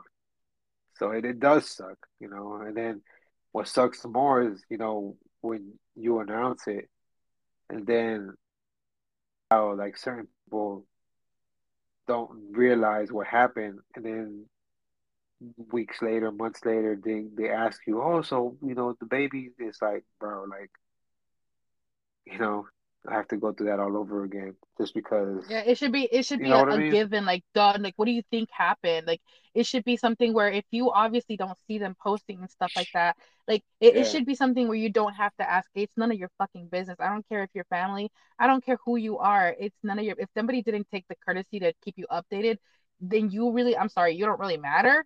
And it's not your business. And if you don't see a baby shower later on, or you don't see a baby come out, guess what? Some fucked up shit happened, and it's none of your fucking business when it happened, how it happened, and you don't have to announce anything. And it's hard. It's really hard.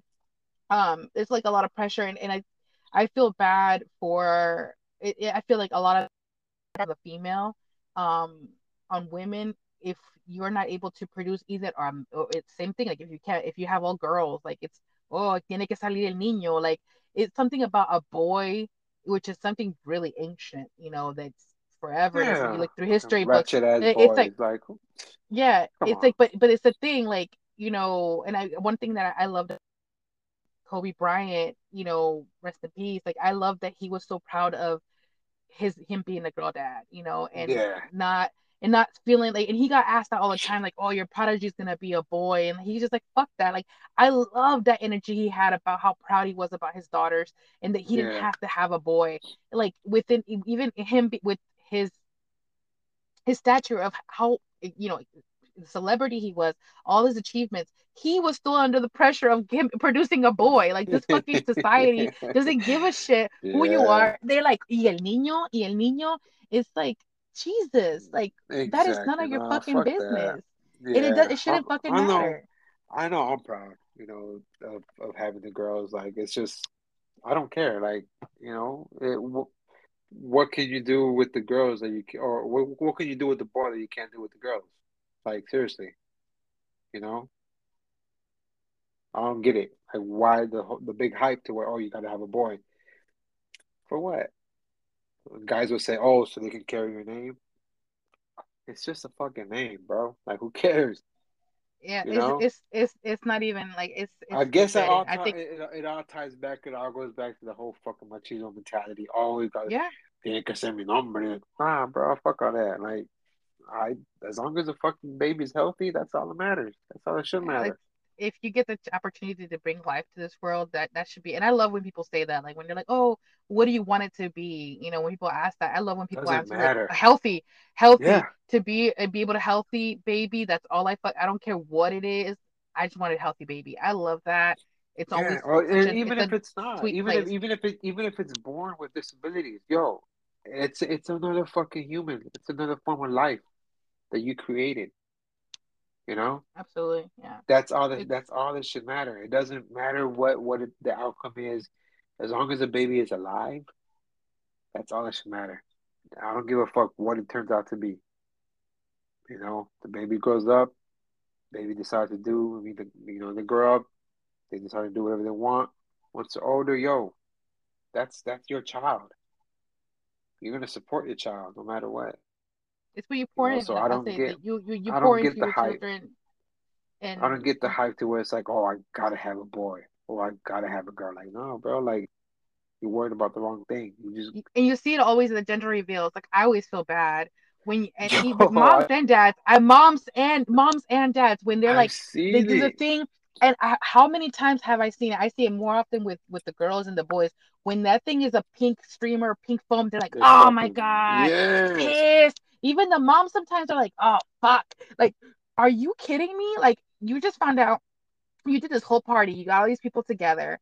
They're recording it, obviously, because you want to share. You've opened the door. I'm sorry, you have. You're sharing it. You're having people come together to do a gender reveal. And you throw a fit because of what the sex of the baby is. Like, you're a piece of shit. If I was that baby, you're a piece of shit. You're a piece of shit. Really, mom? Like, fuck you. Like, that's, it's just, to me, it's just like the most shallow thing ever. Like, you are such, like, undeserving person, in my opinion. Yeah, because I mean, like, none of that shit should matter, man. As long as it's a fucking, as long as the baby is alive, that's really it. That's all that should matter. Because, hey, the baby could be born with a disability, whatever, missing limbs. It's alive. That's all that should matter. That's it. Whatever, yeah. Like, if you have the opportunity and you're given that right to be able to have a, reproduce and that's have a blessing. A baby, it's a blessing because so many people are not given that opportunity and want it so bad, right? That it shouldn't matter that you're coming down to your joy of having it by the sex of a child. Like, that should be the last thing on your fucking mind. Nah, if you're able to, I'm a curious cat. Like, trust me, I want to celebrate because I want to start shopping and stuff. Like, I'm not saying I'm against gender reveals. I love it. I just hate when I see the negative reaction. Yeah. It should be a celebratory thing because now you know what you can buy for the baby. It should not be oh my God, we had the wrong thing. Like, it's wrong with you. Like, you got the wrong baby coming. Like, I think we can. I want to jump in at least to one or more of these we have here. And this is I think this is one that you can really talk about is not crying or showing emotion. Oh yeah, I mean I'm a big softie. Like, when it comes down to it, I show my emotions. And sometimes I hate it because it's like I get so emotional sometimes that, like, I'm the type to where, like, if I get real emotional about something, like, even, like, in a strong way, like, in a strong feeling type of way, like, my eyes get watery and tears come out. Even if it's, like, something like anger or, like, just... like happy joy or like anything, like just my eyes get watery and start tearing. It's like it sucks because most of the time they'll be like, "Oh, well, why are you crying?" Like, it's like, "Nah, bro. Like, I'm not sad. Like, I'm fucking happy. Like, you know what I mean?" But I've never been afraid to show my emotions, and I don't see why they say it's oh, you're a man, you shouldn't cry, or you're a man. No, you're a fucking human. You're a human. Humans have emotions, regardless of whether you're a man or a female. So just because you're a man, you're not gonna feel pain. No, that's not right. Like, I know there's been only a handful of times where I've broken down and cried like a little bit, but I've done it, and I'm not afraid to admit it. I've shared one of them on a podcast. Another time was when we lost the twins. That time was real tough for me because at that point I had to be strong enough, not just for myself, but for her as well. She lost them. She's the one that went through all that. Yeah, she was struggling, but I went through it too. But I had to hold it. I had to be strong, not because I'm a man, but because I felt like I had to be strong for her. For both of you. Yeah. For both of us. So there was plenty of times where I was on my own when I was, got home from work or on my way to work, and I just broke down when I was by myself because that was really the only time I could do it. And it sucked. It sucked. It sucked so bad. But, hey, there's nothing wrong with that. You're human. Yeah, I think there's just a lot within our community that's like suck it up and get over it kind of thing. And I just, aguántate, like get your shit together. Like there's a very cold, there's just so many things, I love my culture. I love my background. There's so many things I love about it, but there's so many things that are wrong about it too. And I think one of the things But that's, But there's a balance with everything, right? But this thing about not being able to show emotion and penalizing, like, you know, especially, and I'll be honest, like, I feel like boys get the real raw end of this when boys feel emotionally in pain for something that happened at school, for something that happened, a toy broke, or even if it's something stupid. And I try and talk to my kids about things that I, and do we really feel like this is something that is kind of catastrophic, and it's to that level where you need to have this emotional breakdown? And I just want to talk about it, like, because I understand when you get hurt physically, like you broke your leg, you know, there's a different pain level for things. But but I do feel like within our community, if a boy, at least me growing up, if one of the, like, my cousins, my siblings, anybody that was a male was emotions like, this pussy, este güey no aguanta, que se parece vieja, he looks like a woman, immediately a guy starts crying, oh, he's being a bitch, he's being a girl. Yeah, like, exactly. Like, it's like it's the degrading thing, like, you're being a little bitch, you're being a woman, you're acting like a woman. You immediately, your masculinity is in the trash because you shed one tear, even though you're at that moment you're in pain, right? You know, and that's across, you know, and that's just not in our community, that's across the board for men in general, because it doesn't matter what race you are. If you're a man and you know they see you show emotions or cry, they automatically assume you're weak, or they'll be like, "Whoa, you're not a tough guy because you know guys don't cry," and that's just across the board, you know. And it sucks. I agree with that. And it's stupid, you know. But it's mainly in like the brown and black community. It's seen that way, to where it's like, if you're a man, you should not cry. It's a sign of weakness. You're not supposed to cry. Men don't cry. Men don't show emotions like that. And no, I don't agree with that, you know. With our community, it all goes back. I feel like it goes back to that machismo thing, to where it's like, no, I'm a man. I'm not going to fucking cry. I'm not going to show emotions. No, that's bullshit, dude. That's bullshit. Shit, me and my girl, have you ever seen the movie Hachi? No. If you haven't, I recommend it. Me and my girl were watching it, both kind of like little bitches. I recommend it. Yo, I'm not afraid. What's it called again? What's it called? Hachi. Hachi? Hachi. Hachi? Yes, Hachi. Where's it at? If you haven't seen it, I recommend it. It's about a dog. That's all I'm going to say. Okay. So, you know, me and my girl were watching it, both kind of like little bitches. Me and my oldest daughter, we're into anime. You know, we're watching Dragon Ball Z, and our favorite character is Vegeta. There's one scene where you have to be a fan of Dragon Ball Z to understand this scene. We're both watching it, both chronic little bitches. And what do we say? What do we tell each other? This never happened. And we're like, okay. You know what I mean? Yeah. I don't care. Like, I'm not afraid to show my emotions, you know?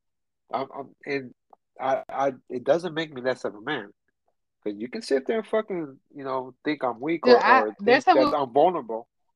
I would say the one movie that like really got me was The Pursuit of Happiness, dude. Oh my god! Oh, at the end, dude. Movies, like man. I know, but that movie, like I was like a child, and then like I was at the theater, and there was all these men, like it was funny because it wasn't funny, but it was just I had never seen so many men cry. Like in a whole space, but everybody's like, "Who the fuck cut onions, dude?" Like, it was so hard. It was because I think all of us felt that feeling of when he starts like clapping because he made it. You know, like he fucking did it, and it's just like we've all felt that. But just my god, it's such a strong. That's human. You're a human being. You're supposed to feel emotion. You're supposed to feel happiness. You're supposed to feel sadness. You're supposed to feel pain.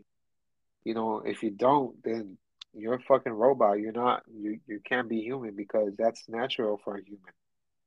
You know, regardless of the fucking gender, you're supposed to feel all those emotions. You're supposed to feel that. So, dude, fucking Coco made me tear up. Coco, especially the Avengers when fucking Iron Man died, that made me fucking tear up. Iron Man died.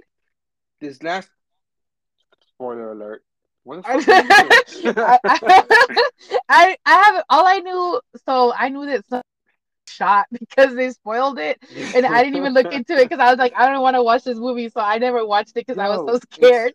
But when that happened, I fucking cried. This last the newest Black Panther movie. Oh my god! If you haven't seen it, the first fucking 10 minutes of it, I was bawling like a little bitch.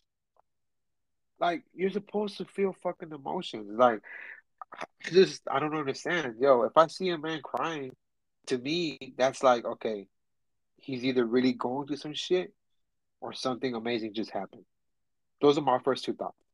And that's a great way. I'll say this. I'll give this to you. I feel like your parents did a really great job with you guys, because a lot of the things that you shared that you and your brother are like, the one out of the norm is that I feel like they did, you know, like you have a very strong mom, and yeah, your mom is very strong-willed. Like, you look at this woman and you know, don't fuck with her.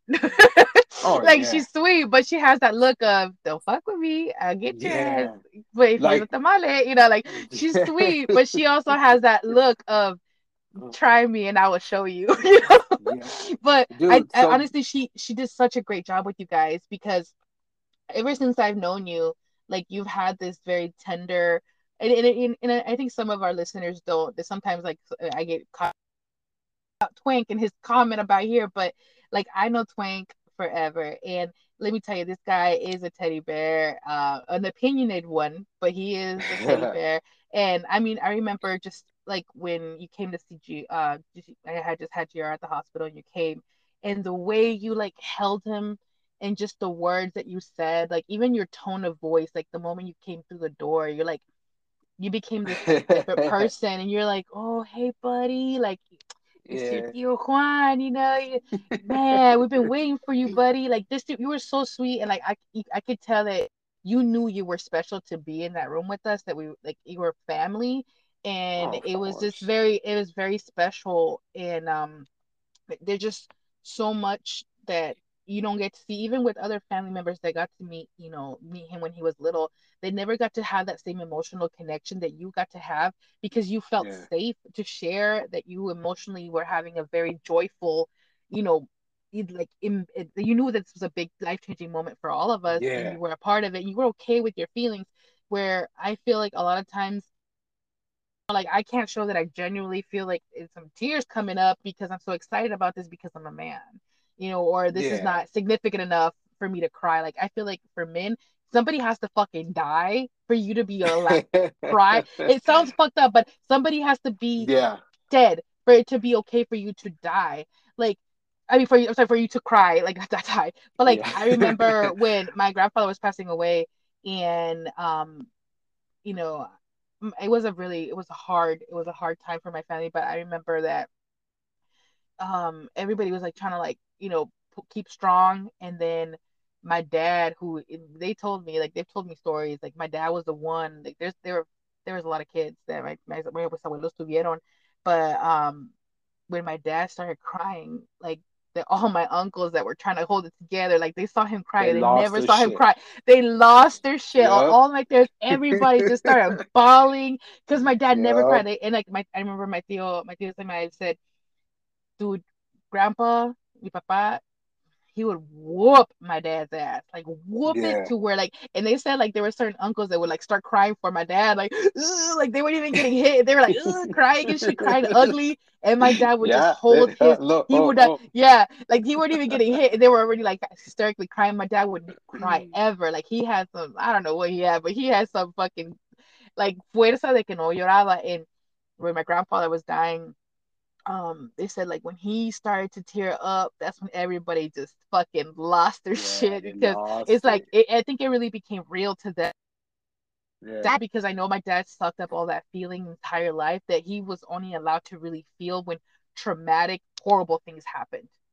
He could never really show any emotion unless something fucking atrocious was happening. That sucks, and, man, because, you know, like I said, you're human, you're supposed to feel that shit, you know. So most of the time, when you try to hold it in, it fucking kills you, man. It fucking kills you. Like, that's what I mean. Like, I don't, and tampoco, like, I'm not gonna sit here and say, oh, I cry for everything. No, but when it's something like truly emotional, like whenever my compadre asked me to be, the godparent, like, I broke down just because of the the connection I have, like the everything that's meant, like, you know, the baby, my compadre, like his brother, my best friend, like all of those feelings, all of his memory just came rushing to me. So it just fucking hit me like a ton of bricks. And I just fucking cried. I was like, man, like, why the fuck y'all do this to me? You know? So it's like, try to play it off, but it's like, it just, it's raw emotion. Like, it happens, you know? It just, I just don't understand, man. I don't, but like I said, whenever I see a man crying, those are the first two things that come to my mind. He's either going through some tough shit or something real good just happened, you know? And it's funny because this morning, actually, first thing what about when you see a female cry, though? What do you think there? Well, the first thing, it just depends on the scenario. When that's the female crying, it's usually the tears of joy. So I feel that's my first thing is, okay, well, she's happy about something, you know? But then also you just got to be more observant of the situation. What kind of cry is it? You know, is it like a heartbreaking cry? Most of the time, if it's just tears, I feel like it's just like, oh shit, like something good, or she's happy about something, you know? But with women, you really can't tell because they laugh too hard, they cry. Something sad happens, they cry, you know? So it's like, you know, most of us are told it's okay. So no, it is, and it is. It's whether you're a man or a woman, it's okay, you know? But it's more natural to see a woman show her emotions and show, you know, feelings in a man. But for me, whenever I see a man, it's like, I'm not gonna sit there and be like, oh, look, he's a little bitch because he's crying. Like, no, it's like, okay, he's either going through some shit or something real good happened to him. Because it's, I mean, why, you know, it's rare for a man to cry and show his emotion. And for the most part, whenever I do see him, those have always been the top two things. And I hate to say it, but for the most part, it's because they're going through shit, you know, and they reach that breaking point to where it's like they can't take it anymore. Like they can't hold it in anymore, and they just fucking. I would say one thing I feel like we still have a big opportunity, and there's a lot of things we can is letting your children see you, like not hiding it, because your kids have this. At least you have this macho, this strong superhero dad. He's never like hurting. He's okay. So I think it creates a false like idea that you should be this because you want to be like your parents. I mean, that's what we see every day. So a lot of times we see ourselves becoming our parents. And so I hide that because we don't want the kids to think we're weak within your own household. When that's ridiculous. Like, how could your kids ever think you're weak? But I think that we have an opportunity to show that emotion to our kids more and be okay and open to saying, hey, daddy's feeling really happy or he's feeling really sad, and that it's okay to cry, that crying doesn't mean pain, you know. Exactly. You mentioned joy a lot, but I think that also scares kids when they see you crying, that it means pain, it means hurt. Like we have to show our kids that pain can also mean happiness. It's okay to cry, and the only way we get there, I truly feel, is by letting them see you sometimes have some emotion that is you know, that it's okay. And if your kids, everybody's on the phones, they're seeing other people do this shit online, and that they don't even know they're making these connections with people that are strangers, because you're closing the door and you're doing it behind closed doors and letting some stranger show your child emotion and the way they interpret it, where you have no control, versus you just taking the reins and saying, you know what, I had a really rough day at work, or you know, one of my family, this happened, I'm, you know, somebody's sick, I got some bad news, and daddy's really sad right now. Like, that's okay. Like, we have to make a change. Like, we can't continue to hide and fucking censor everything from our kids, thinking that we're making them a favor because they're watching it everywhere else. Yeah, definitely. How many times have you seen on Instagram a sad-ass story that makes you cry, that's like less than a minute, and you're like crying because it's so sad? And I saw one this morning. I don't know if you've seen it, but it's like this dude was big. He was like fucking 6'5", like tall, grown ass man, right? Like, I guess like he was from Africa, but he hadn't seen like his family in like 10 years. So he walks in the door and it's his brother, and he's all excited. Oh, it's my brother, blah blah blah. But his mom was hiding in the kitchen, so he's all excited with his brother. Oh, you know, blah, blah, blah. And then when he sees the mom, lost it. He broke down. He fell to his knees, started crying. yelling out mama, mama, because he hasn't seen her in 10 years. Yo, it was fucking like 7:30 in the morning. I'm over here crying like a little bitch. Like, oh, fuck, dude. Like, really? Like, come on, man. You know, you're supposed to feel shit like that. You're supposed to feel it, you know? And then it fucking, speaking about that, like, the quinceañera, well, you know, the oldest, her stepdad, obviously, right? So when it came down to, like, the father dance, she danced with her dad or whatever, but she also danced with me. So when she was dancing with me, you know, I just told her, like, you look beautiful, you know, I love you, this is your day. And I thought she was laughing, but then she, like, let go of my hand and started wiping her face. I was like, holy shit, like, you're crying. And this girl is tough. Like, she doesn't cry. She's that type that just doesn't show her emotions like that. She doesn't cry. I was like, fuck, dude, like, you're gonna fucking make me cry too. So I fucking just tilt my head down, and I'm fucking wearing my hat, my sombrero. So I tilted down to try to cover my face because the fucking camera was recording, and she just kept on crying. I was like, fuck, dude. And then I was looking around. Everybody in that fucking salon was crying. Everybody. Oh. I was like, fuck, dude. So when we were done, I went back to the table. My mom was crying. My sisters were crying. My friends were crying. Like, everybody was fucking crying, dude. It was fucking funny because even, like, her dad's family will come up to me and be like, oh, hey, you know, like, that shit broke my heart and blah, blah, blah. I was like, thanks. Even security, because I stepped out to the front. I stepped out to her front, and I don't know, and I stepped out to her front. She's like, hey, she taps me on my shoulder. She goes, hey, you stepdaddy, ain't you? I was like, yeah, why? And he said, that girl loves you. I was like, you think so? She's like, yeah. So y'all got me over here crying. I was like, you got me over here crying and shit. I was like, oh, man, is it that noticeable? She's like, yeah, I saw it. Everybody was crying.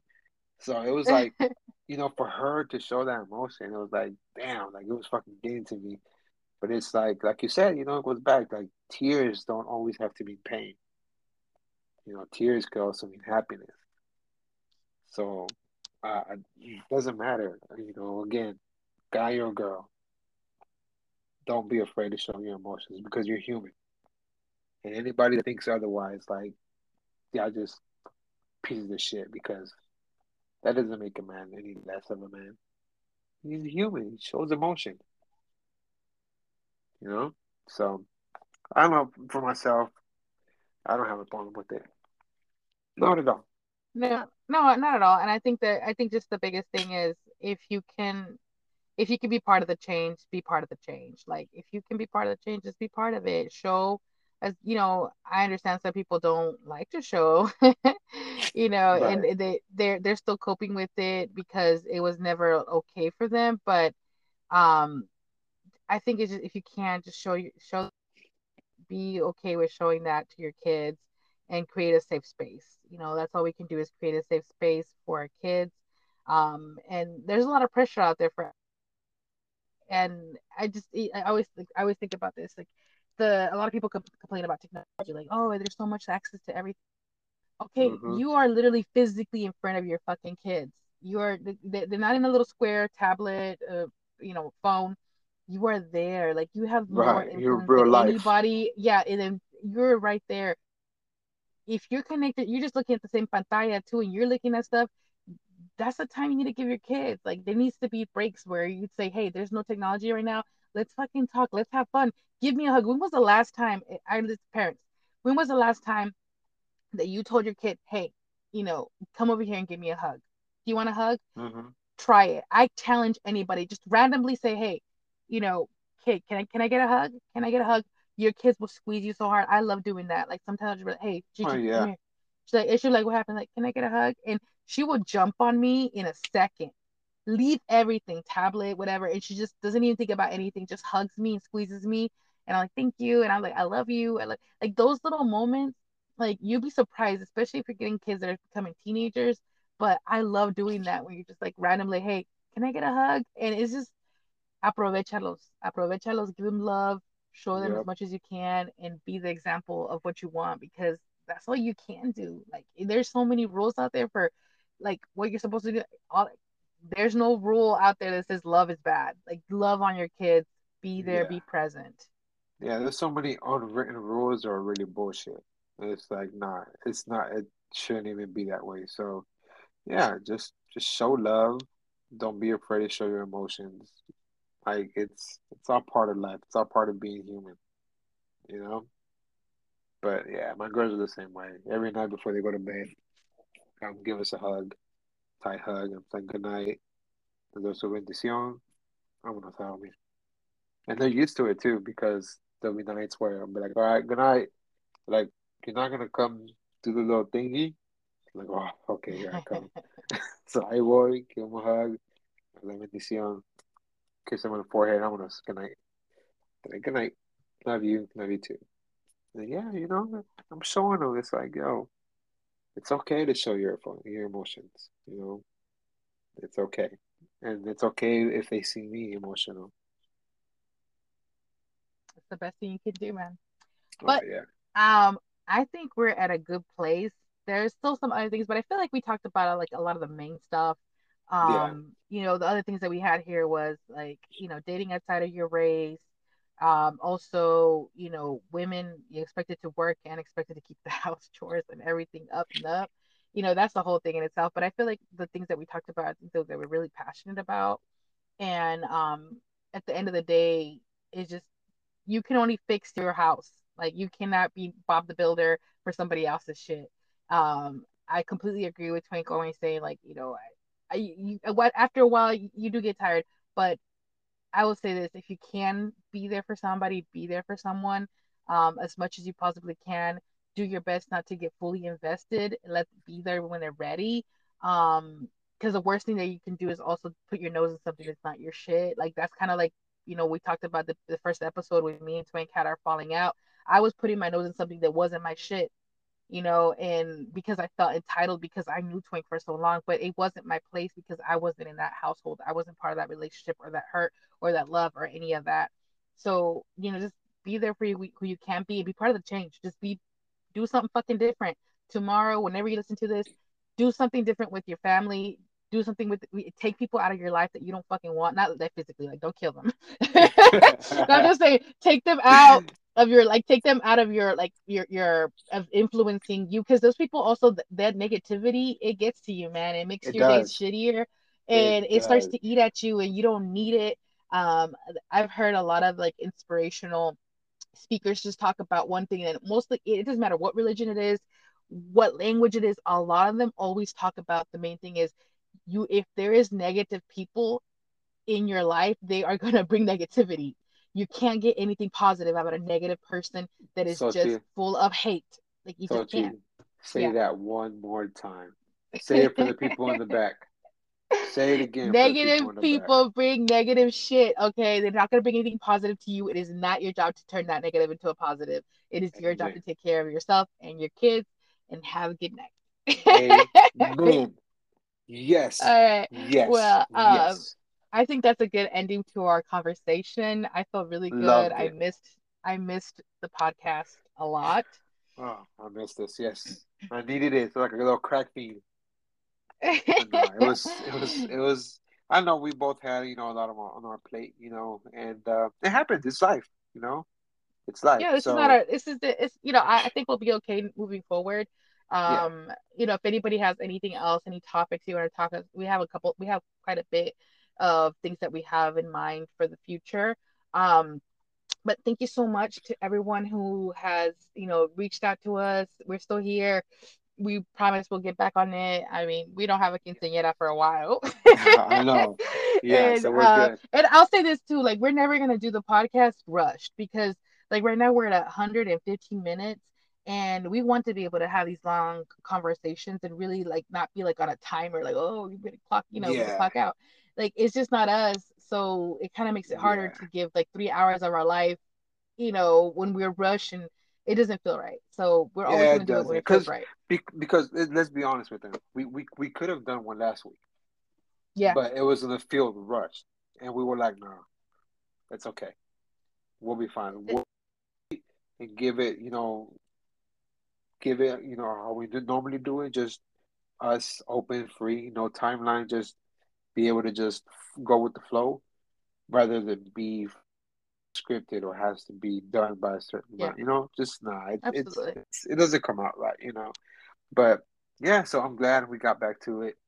And it was a good one, dude. I forget. Really I hope y'all like it because I feel like I got a lot off my chest. I said fuck like 100 times. Yeah, this one's definitely not for sure. Yeah, it was censored. You know what? I gotta give a shout out to one of our listeners.